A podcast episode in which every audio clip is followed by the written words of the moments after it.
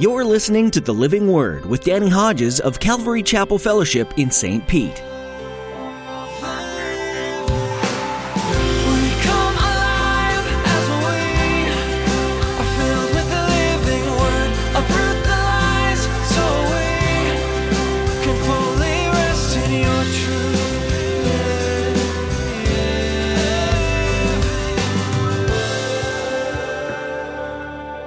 Washed their robes and made them white in the blood of the Lamb. Therefore, they're before the throne of God and serve Him day and night in the temple.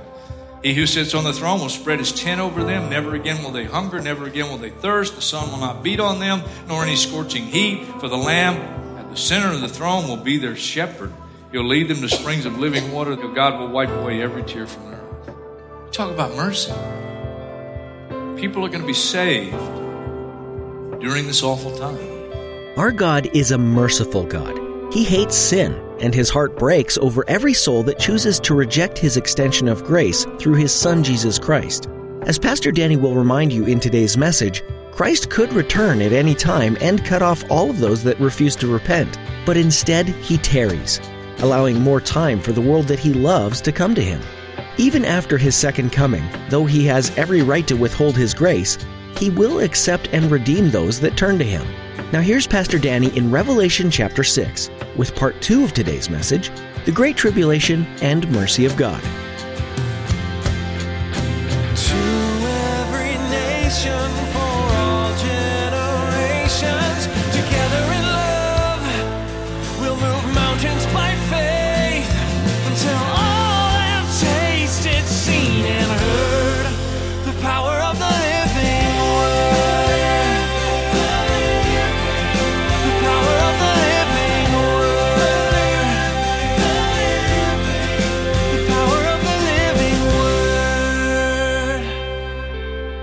Verse 11 In the streets they cry out for wine, but there's no wine available.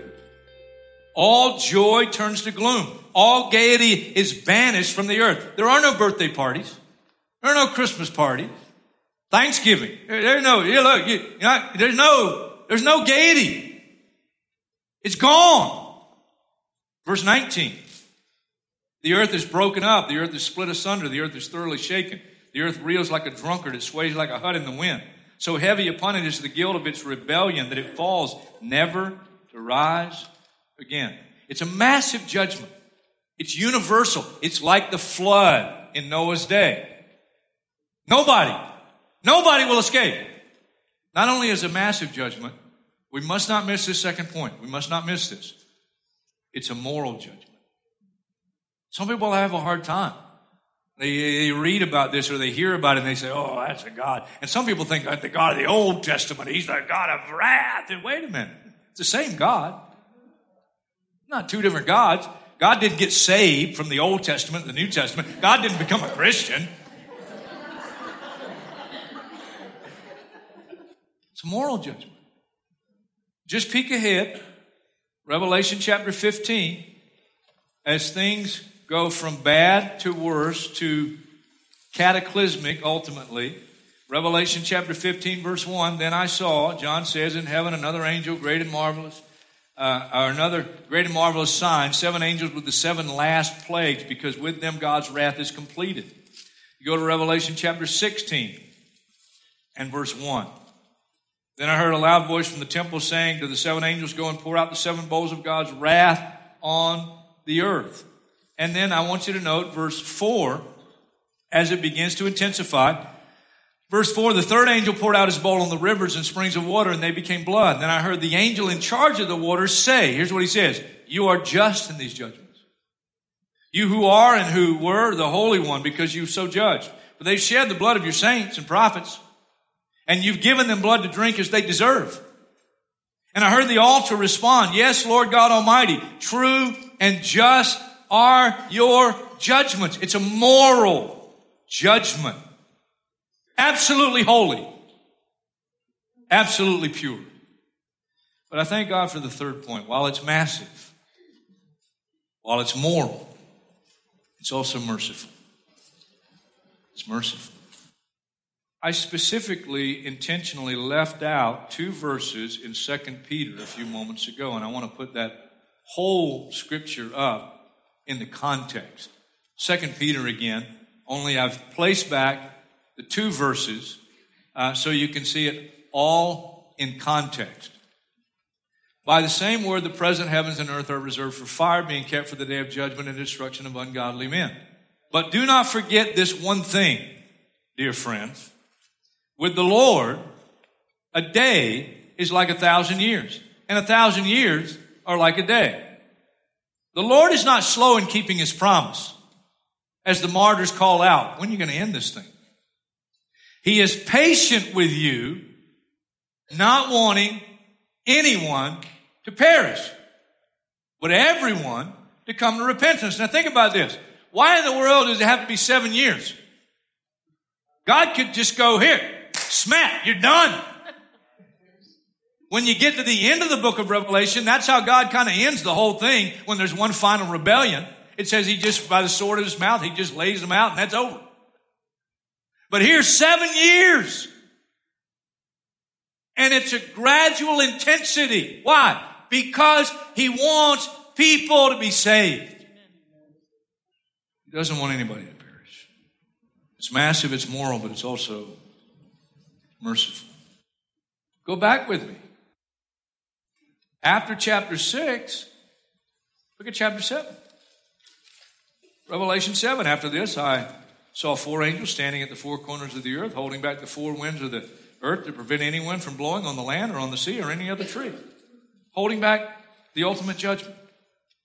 Then I saw another angel coming up from the east having the seal of the living God. Ephesians 1, Ephesians 3, 2 Corinthians 1 are verses that tell us the seal of the living God is the Holy Spirit.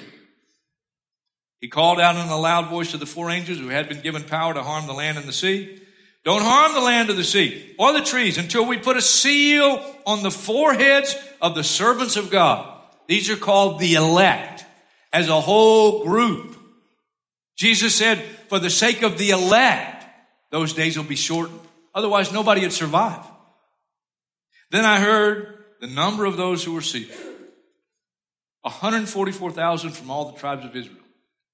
I don't need to read from verses 5 and on, but 12,000 Jews from each tribe with what I believe is a special calling as they finally have their eyes open.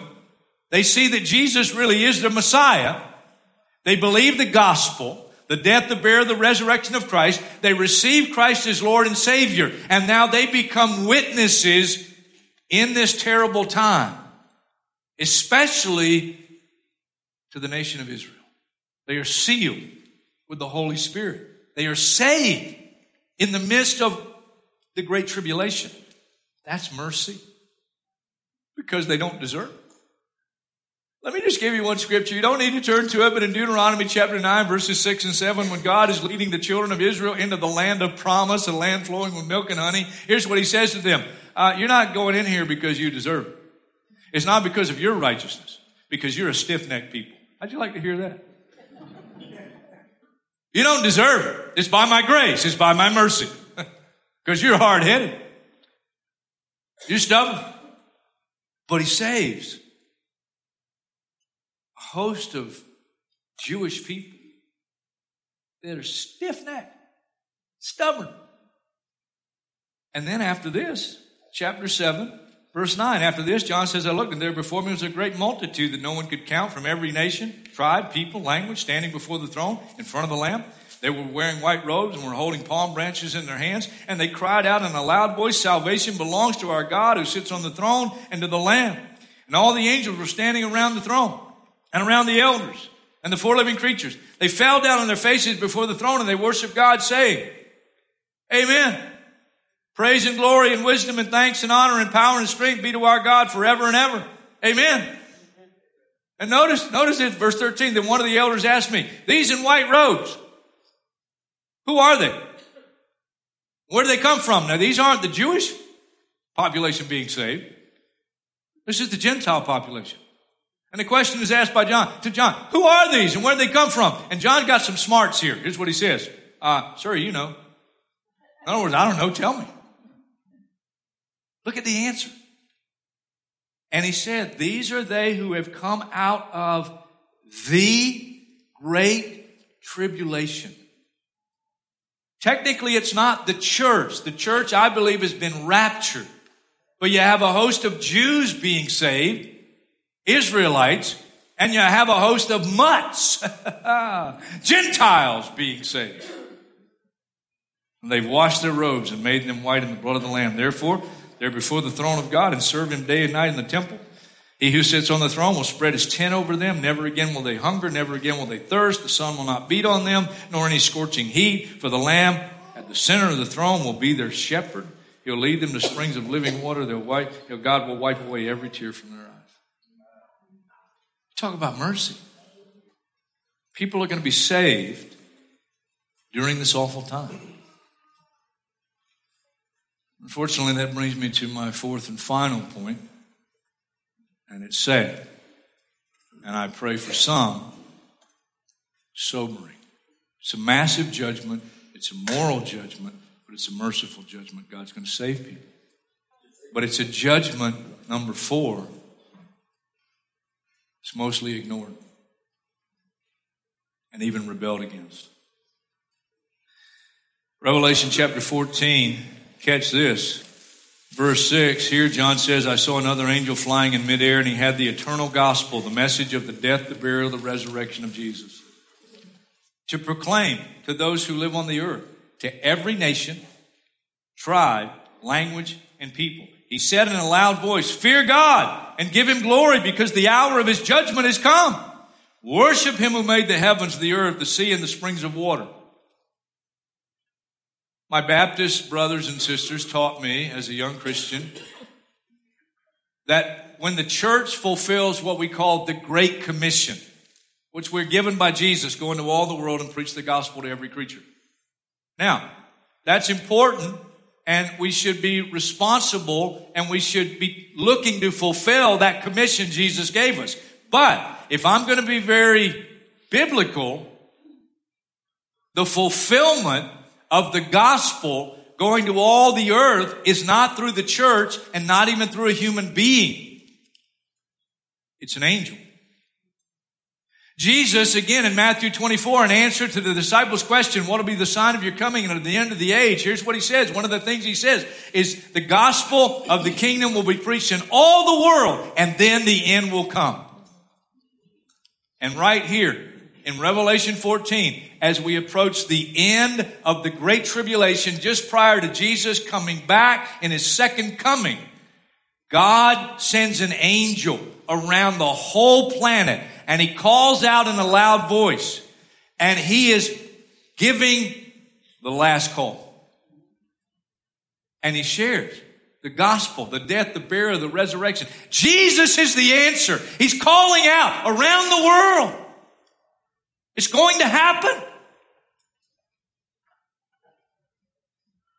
And let me show you how some respond. Chapter 16, same chapter, the angels going around the world with the gospel. Verse 8 The fourth angel poured out his bowl on the sun, and the sun was given power to scorch people with fire. They were seared by the intense heat, and they cursed the name of God, who had control over these plagues.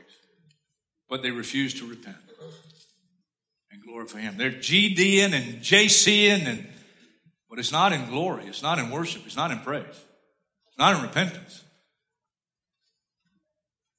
Even though they know God has control, they're just cursing Him. Verse 10 The fifth angel poured out his bowl on the throne of the beast, and his kingdom was plunged into darkness. Men gnawed their tongues in agony. This is, this is even Antichrist. God wants even the Antichrist if he would come to his senses. Jesus died for him. Men gnawed their tongues in agony and cursed the God of heaven because of their pains and their sores, but they refused to repent of what they had done. You might be saying, I'm not one of those people, man. If things were going on like that in my world, I'm going to just be saved. I'm going to give my life to Jesus. Really? Some outright rebel. But then finally, Jesus, again, in answer to the disciples' question, what will be the sign of your coming at the end of the age? He said in Matthew 24, verses 36 to 41, As it was in the days of Noah, so it'll be in the days of the coming of the Son of Man. At the end of the tribulation period and during that time, it'll be like in the days of Noah. What's it going to be like? People marrying, giving in marriage, up until the day that Noah entered the ark. And here's what it says fascinating. They knew nothing about what would happen until the flood came. How could they not know anything? How could they not know what was going to happen? For 120 years. Did you hear me? 120 years. They heard Noah. Judgment is coming. Judgment is coming. Judgment is coming. But you can be saved. You can be saved from the judgment. And while he's preaching for 120 years, he's building this massive boat. And some people are probably going, what, what a nut. He's not even by the ocean, really. Or a big lake, and he's building this massive, massive boat. And while he's building it, he's saying, Judgment is coming. But this is your salvation. The ark is a type of Christ. And as you go into the ark and God closes you in, you are in Christ. And when the judgment comes, you don't have to worry because you're in Christ.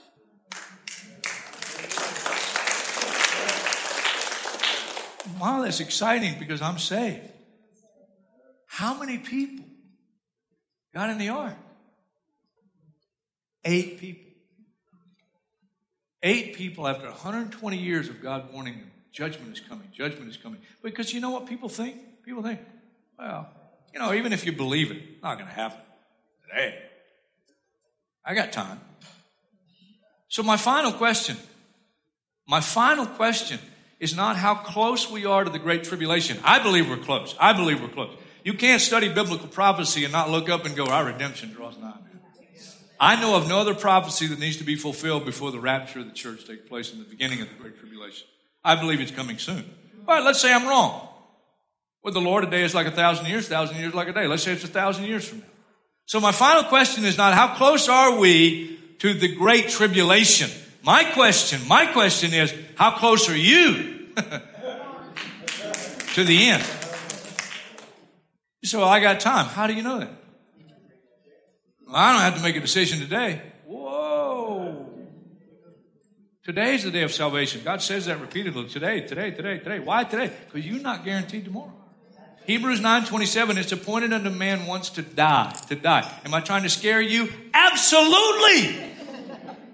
If I can scare you into heaven and scare the hell out of you in the name of Jesus, absolutely I'm trying to scare you. Absolutely.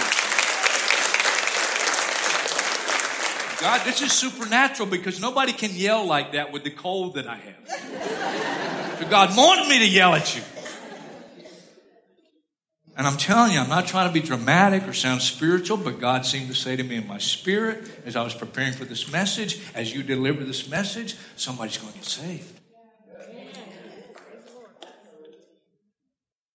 Maybe it's you. God didn't give me names. God didn't tell me, oh, it's, it's the 11 o'clock service. They're really. I don't know. I don't know who. I, I just felt in my spirit. I'm not trying to be, I'm not trying to sound spiritual. I just felt in my spirit. As I deliver this message, somebody's going to get saved.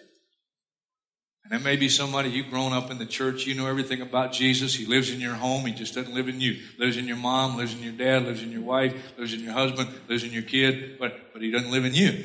you're not going to go with them just because you live with them and know them. You're not going to, look, everybody's got to make their own decision.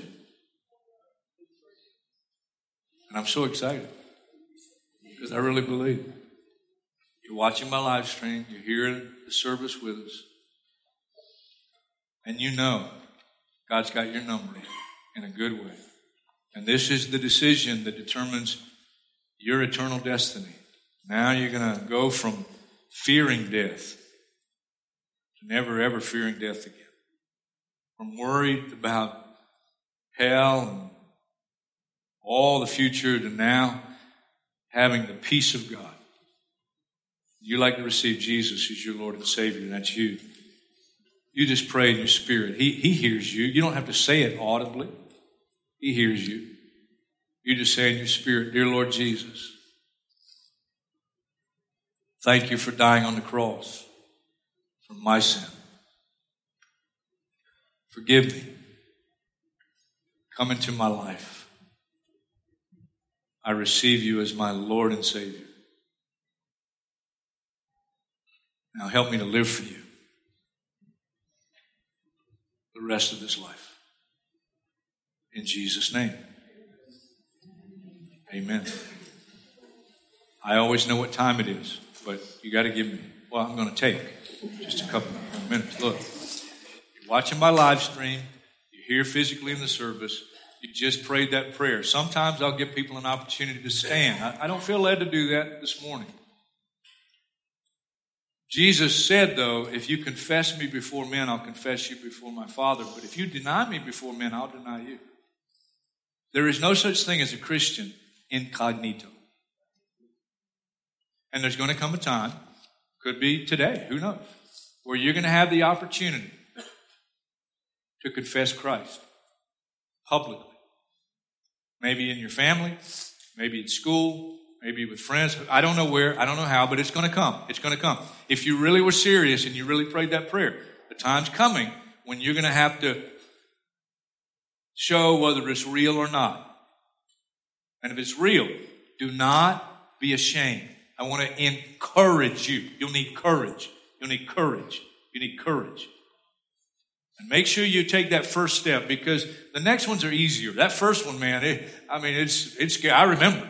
I remember. Don't be ashamed of Jesus. Don't be ashamed of being a Christian. Don't be ashamed of saying, I'm a follower of Jesus Christ. I'm a Christian.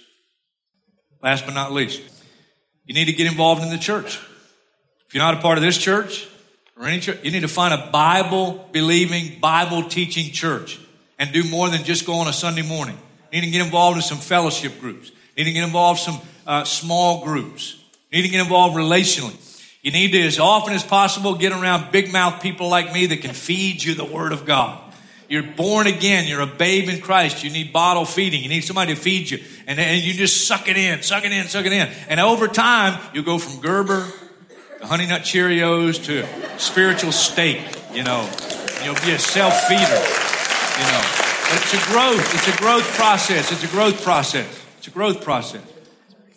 But you need to now start taking some steps that you'll grow in the Lord. Last but not least, not only an opportunity to confess Christ publicly, but now an opportunity in your world. And your world is different than my world. You'll be around people I'll never be around. Nothing wrong with inviting people to church. Nothing wrong with that. You say, well, invite them to church. Let Pastor Danny give them the gospel. Well, there's nothing wrong with doing that. And I'm going to give them the gospel. But why don't you give them the gospel? What if they don't come to church? What if they're not going to get saved and not come to church until they get saved? unless you share with them. You say, How am I going to do that? The same way you told them you're a Christian. It's not a complicated message. Jesus died for you, God loves you. He died on the cross to pay for your sin. And he was buried and he rose again so that you might have new life. And if you'll just share with them the simple and yet powerful message of the gospel, who knows? They might get saved just like you got saved. So God's called us to be witnesses. Because look, Jesus is coming, man. Jesus is coming. And even if his coming is a thousand years off, people are dying. People who have died, they have no more chance. Only ones who have a chance are the ones that are around us. Let's go get them for Jesus.